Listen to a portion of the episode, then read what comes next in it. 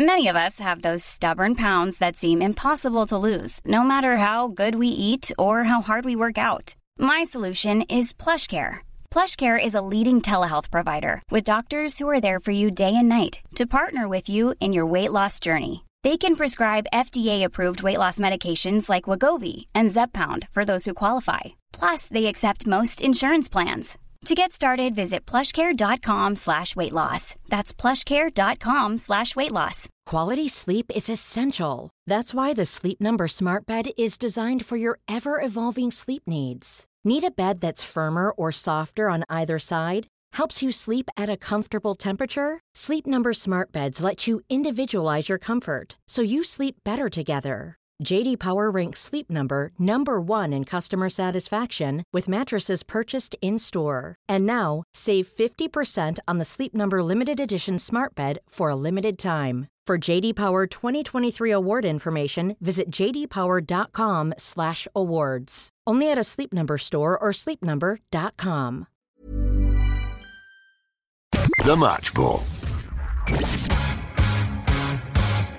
Hello there, the Matchball 30 brought to you by Levi Solicitors. 10% off your legal fees when you go to levisolicitors.co.uk forward slash the square ball. My name's Dan Moylan. Hello to you. And I'm joined by Michael Normanton. Hello.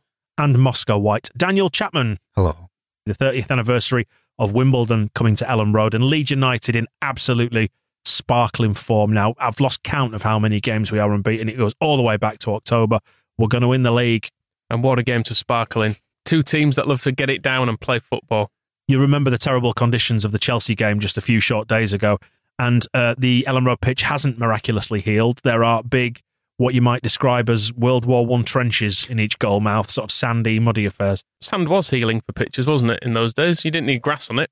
If you really wanted to be fancy, you could roll your sand. That's what people used to do. If it was if there was too much, just make it flat at the beginning. Like um, if you're at Robin Hood's Bay or something, the tide goes out and the sand's all lovely and flat. Just make it like that. Lovely. So this isn't too bad. And compared to the pitch of the Chelsea game, it's fairly free flowing. Not that it matters.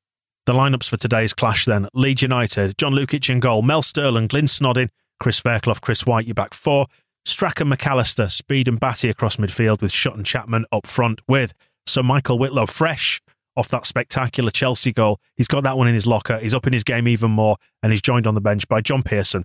And he was right, wasn't he? He said he wouldn't be able to, uh, he couldn't justify a starting place on the back of that. I'm sure they probably had a big discussion, and Whitlow will have said, no, let Glyn have the game, let him have his, his appearance bonus.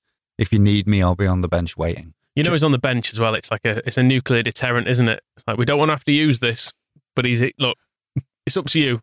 We'll bring him on with ten minutes to go if you let us win. If not, he's going to be on half time.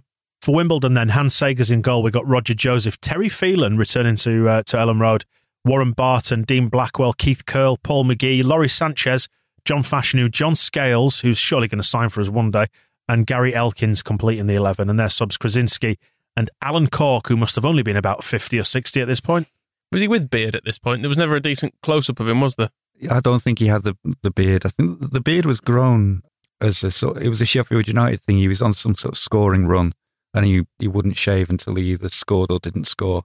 But no, he was just um, in the midst of his 430 games for Wimbledon at this point, and yeah, impossible to age him. I'm basically a veteran from the day he was born.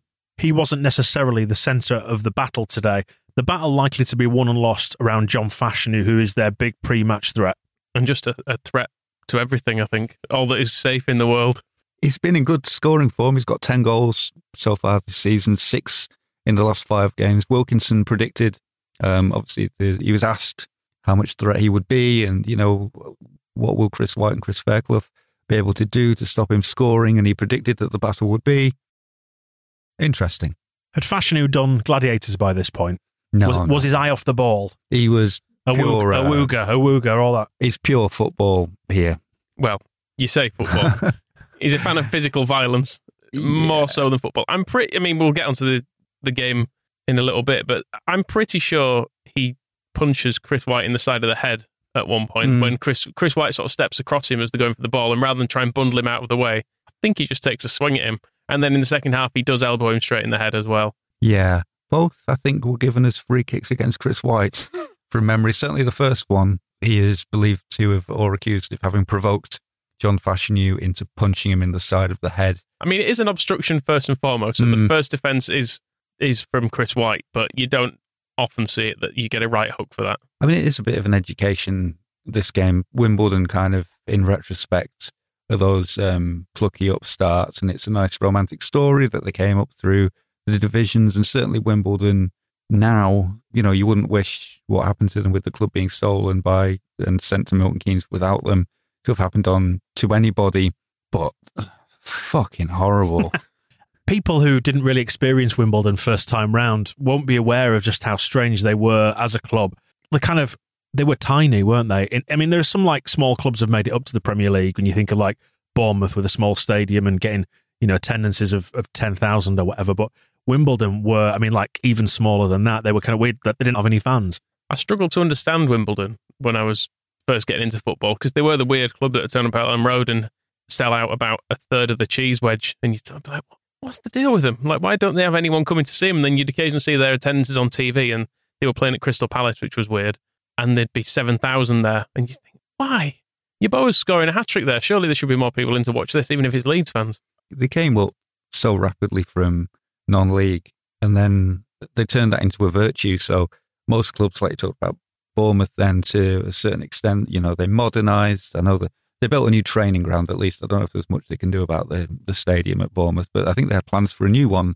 All that that's also Wimbledon never fucking bothered. They turned the fact that it was a, a shithole and a horrible place to go into a virtue. So you you had first division players going to Plough Lane and they're going to a non-league standard stadium, and that was the whole thing. It's like you'll just have to fucking deal with it, and it's fair enough in in one way, but then you do see the way they play in this game at, at Elland Road, and it reminds you. Um, I mean, I think the the uber John Fashanu moment is when he he smashed Gary Mabbutt's cheekbone all over his face for absolutely no reason at all, and it was just kind of standard. And the level of um, just off the ball violence is um, is extraordinary, really. Within the opening seconds of this, Sanchez has crunched Batty, and obviously it's Batty, so he doesn't really give a shit. But it's a tackle that is probably a red card these days. Certainly, it's a definite yellow. There are lots of almost certainly a, a yellow, borderline red tackles in this, most of which are just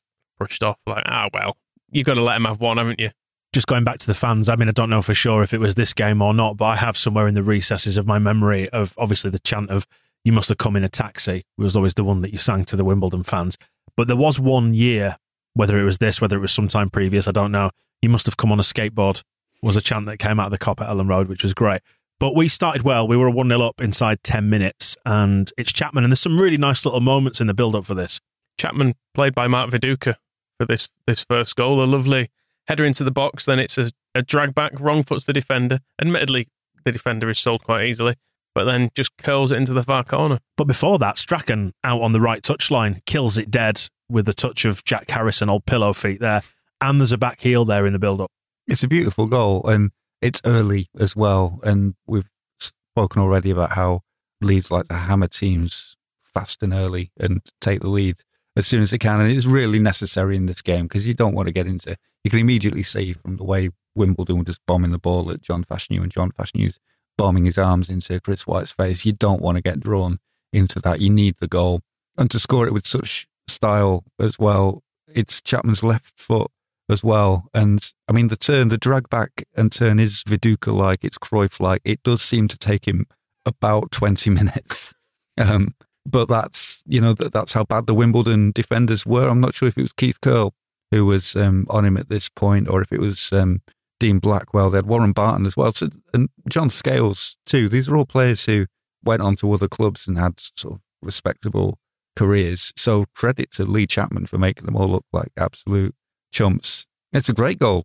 And yet, out of the blocks, Howard Wilkinson style, as you were saying there, Moscow, the, the idea was that we came at teams for the opening 20 and try and get these games won, and it was working. 15 minutes on the clock, so just five minutes after that opener, and we're 2 0. Gary Speed, I mean, this one, the sublime football, the, the build up, the uh, just the vision for this to, to unfold as it did. You just sit back, and, and I am being sarcastic. Yes, what happens? We can say vision, can't we? It's a very long but good kick from Lukic. Well, I'm not. Who, who has the assist? It's John Lukic. Uh, and he assists Gary Speed. There you go. That's that's fine, isn't it?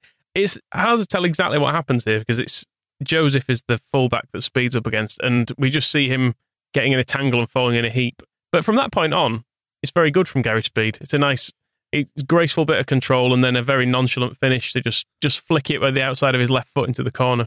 Through the World War One trench as well, he had to contend with that.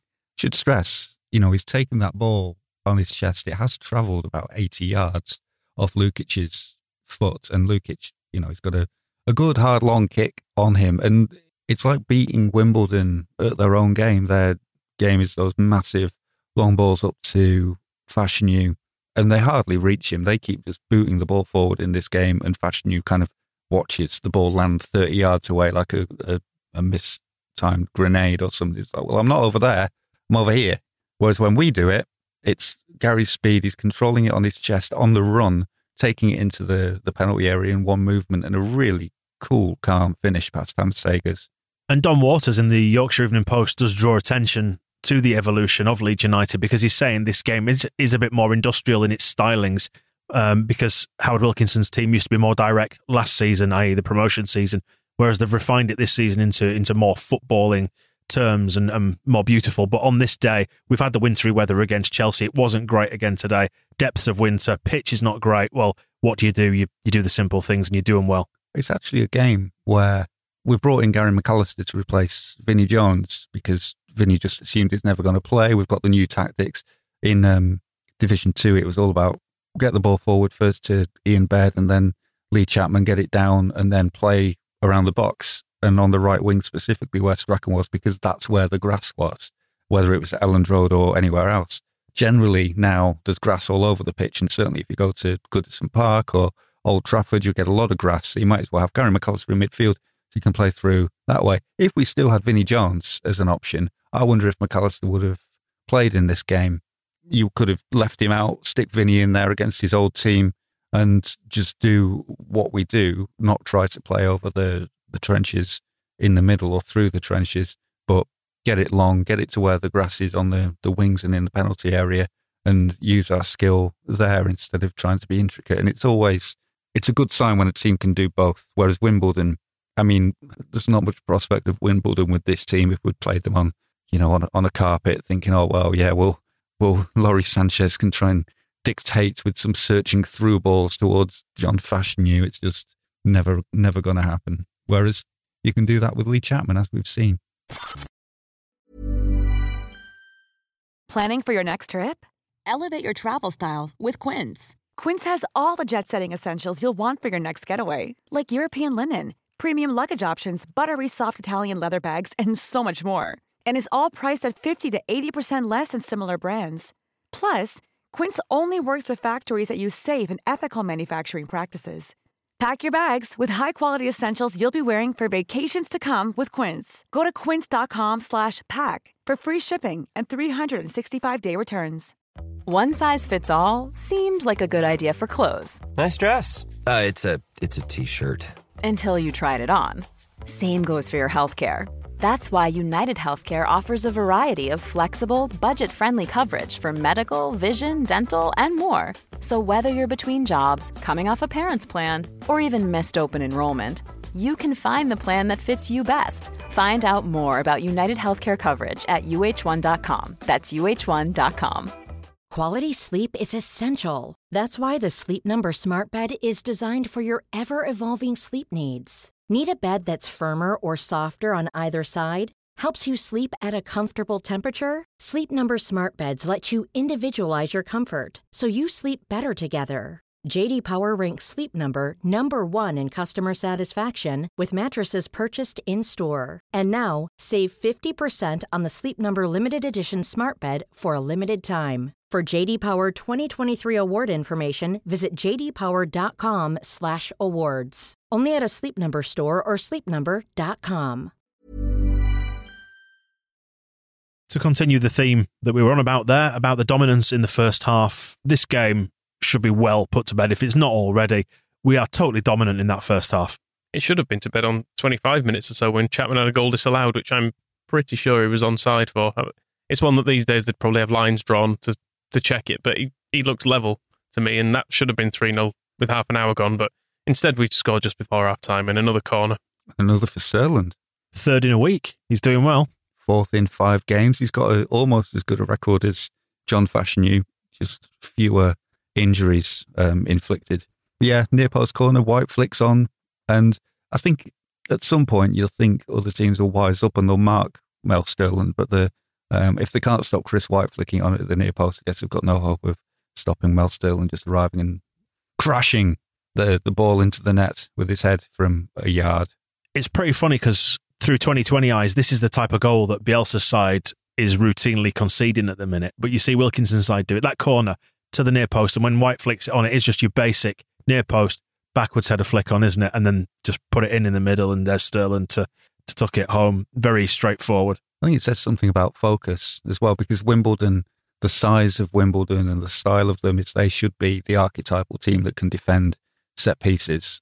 But because Leeds train them so much and are so well practiced at them, we can beat them just as easily as as anything else that we do. So it's a really useful weapon. It has gone out of fashion a, a, little bit, and certainly Bielsa doesn't believe in it. But to be able to just win a corner and have a really good chance of scoring from it, no matter who the, the team you're up against is, is a, a useful weapon, and it kills this game off effectively. So it's 3 0 right on the stroke of half time. They kick off, and then it, it, the half time whistle goes. And a little bit like the Chelsea match, we see them come into it a little bit more in the second half, but thankfully, no goals to talk of. They have a little push for it, don't they, in the first 20 minutes, half an hour of this. And then for the last 20 minutes, they just think, ah, oh, this is.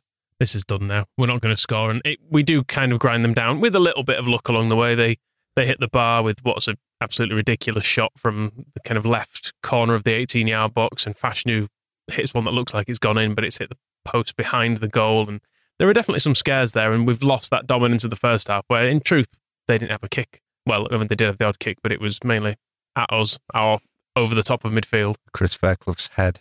There was there's a weird chaos to what Wimbledon did. I mean, can you explain it maybe for somebody who wasn't old enough to have seen them, just what their approach was? Because you see it through modernising, and it looks mad. It's absolutely mental.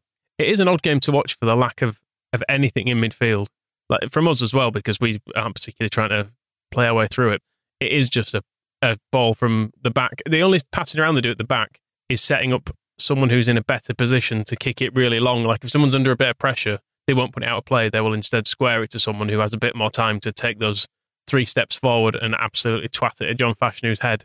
And normally there's a bit of chaos that comes off the back of it. And, you know, bringing Alan, Alan Cork and Fashanu, that's just two of the same player, more or less. I think it's interesting the way we took them on at their own game in this one because we're not seeing it in much of the first division so far. But um, Carl Shutt in the first half and then Chris Whyte, who is up, I think it's after a set piece in the second half, both tried to stop Hans Segers kicking from hands. It's bizarre in a, a way because we saw in the promotion season when Bobby Davison um, and Lee Chapman kept doing it to Simon Tracey of Sheffield United in the 4 0 game until he eventually cracked. And um, and the referee said that was we got a penalty because Simon Tracey, after hitting Bobby Davison with his clearance, chased after him and dragged him to the ground and then had a, a massive tantrum. But here, I think I'm sure it's shut in the first half and then definitely white in the second. They're not close to Segers, and the, he just hits the ball at them, and the referee gives a free kick and says, no, the Leeds players can't do that. But there's not foul. There's nothing happens. But it's not something we were doing against Scum. It's not something we were doing against Everton and Neville Southall. We've definitely decided to to mix it. Like if Wimbledon are going to come and play their way, we did that all season in in Division Two, and we did it better. So we'll just we'll just revert a little bit and really get in their faces and wind them up. And that's all um, Wimbledon really had with that surge in the start of the second half. I'm sure at half time it will have been a case of 17 fans have come to see you play. They've got a long journey home. Go and show some pride. And so they have a bit of fight and scrap, but, but they're fucking rubbish. YEP man of the match is Gary Speed. Would you go along with that? Yeah, he's great in this. And he, because he does match them for all the physical aspects, as good as they are in the air, Speed's better. And then when he gets the ball, he can also bring it down on his chest and stick it in the corner and make them look like idiots which Alan Cork would not be able to do. We did have another appearance from your golden boy, Moscow. Yeah, Wits came on just to uh, calm things down a little bit when um, it looked like Wimbledon.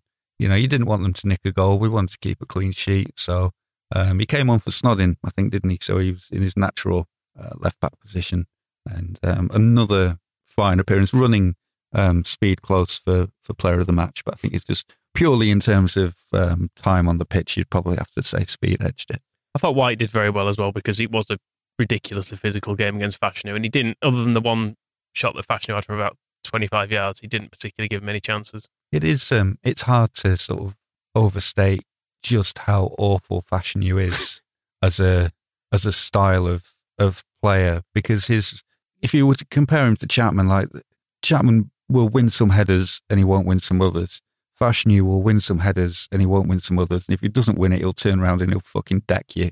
And that's it's like that threat is always there. And there's the one where Whyte is kind of in a just a 50-50 tussle chasing a, a loose ball in the corner and shoulder to shoulder and suddenly he just gets absolutely walloped in the face. And it's just it's it's not football as it should be.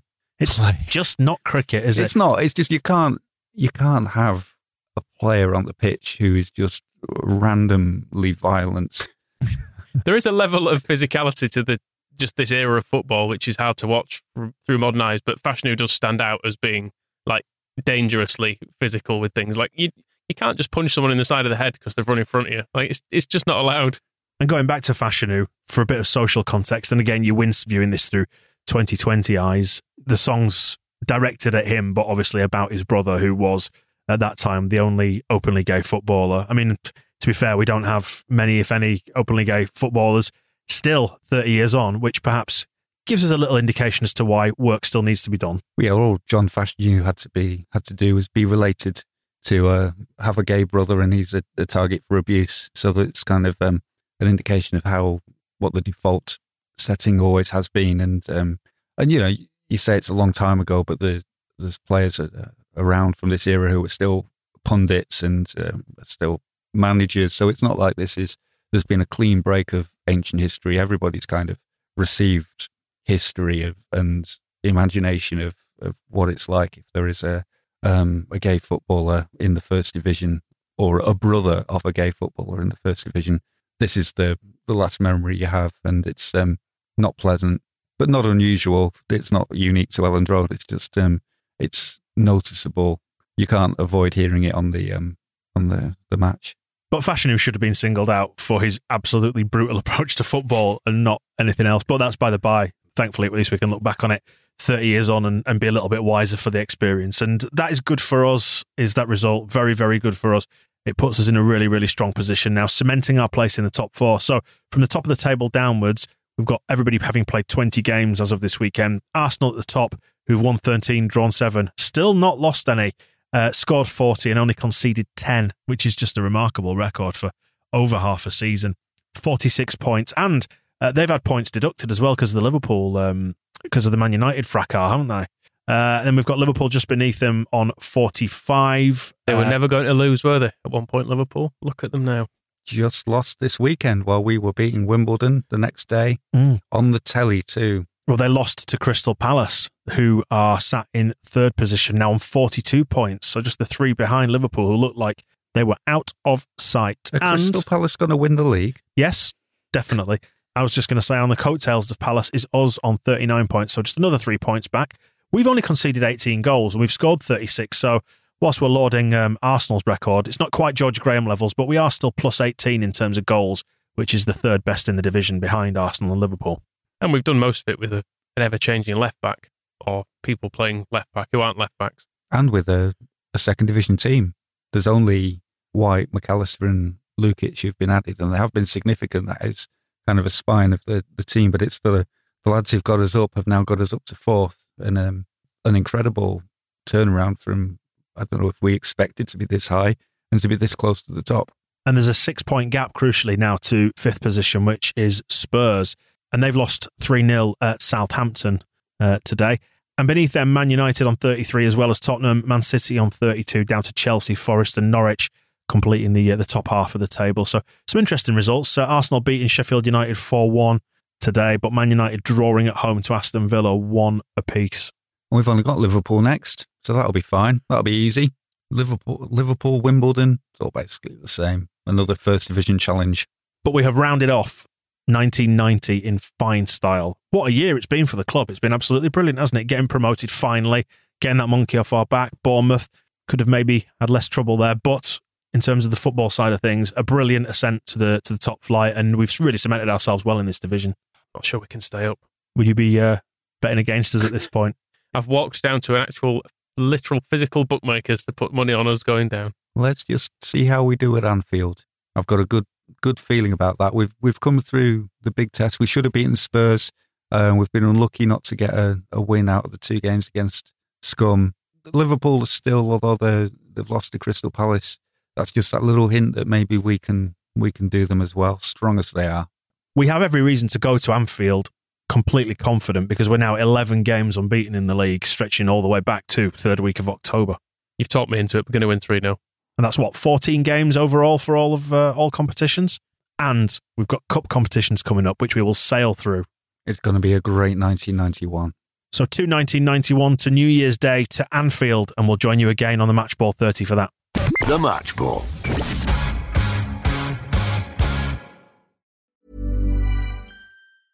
Hey, it's Paige DeSorbo from Giggly Squad. High quality fashion without the price tag? Say hello to Quince. I'm snagging high end essentials like cozy cashmere sweaters, sleek leather jackets, fine jewelry, and so much more. With Quince being 50 to 80% less than similar brands. And they partner with factories that prioritize safe, ethical, and responsible manufacturing. I love that. Luxury quality within reach. Go to quince.com slash style to get free shipping and 365 day returns on your next order. Quince.com slash style.